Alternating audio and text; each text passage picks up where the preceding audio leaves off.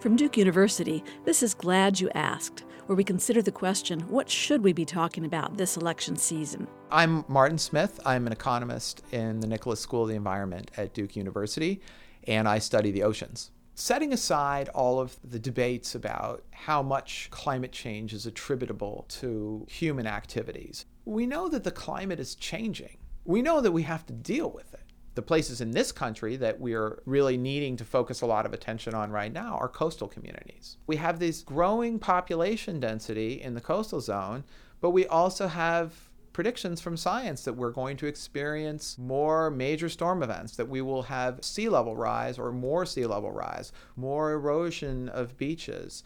There are places in the coastal environment now that are likely going to be underwater in 100 or 200 years. And so all of these things are sort of coming to a head. What do we do about all of that?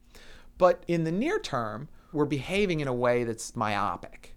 The way we manage the coastal zone in the short run is sort of an every community for themselves approach. When one community makes a decision about building a seawall or about nourishing its beach, they're not just affecting themselves, they're affecting towns that are 50 kilometers away. It may not be immediately apparent, but over time, what we're actually doing is we're haphazardly geoengineering a whole coast. We tend to be focusing on how do we put band aids on problems. So we have a major event, and then it's all about disaster relief. What we're not really thinking about is if in the distant future some of these places aren't going to work. How do we get from this short run to that distant future without something really catastrophic happening in between?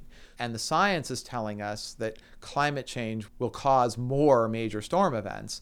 It's a reminder that we need to be thinking about this. You've been listening to Glad You Asked. For more commentary on the 2016 elections, visit DukeCampaignStop2016.org.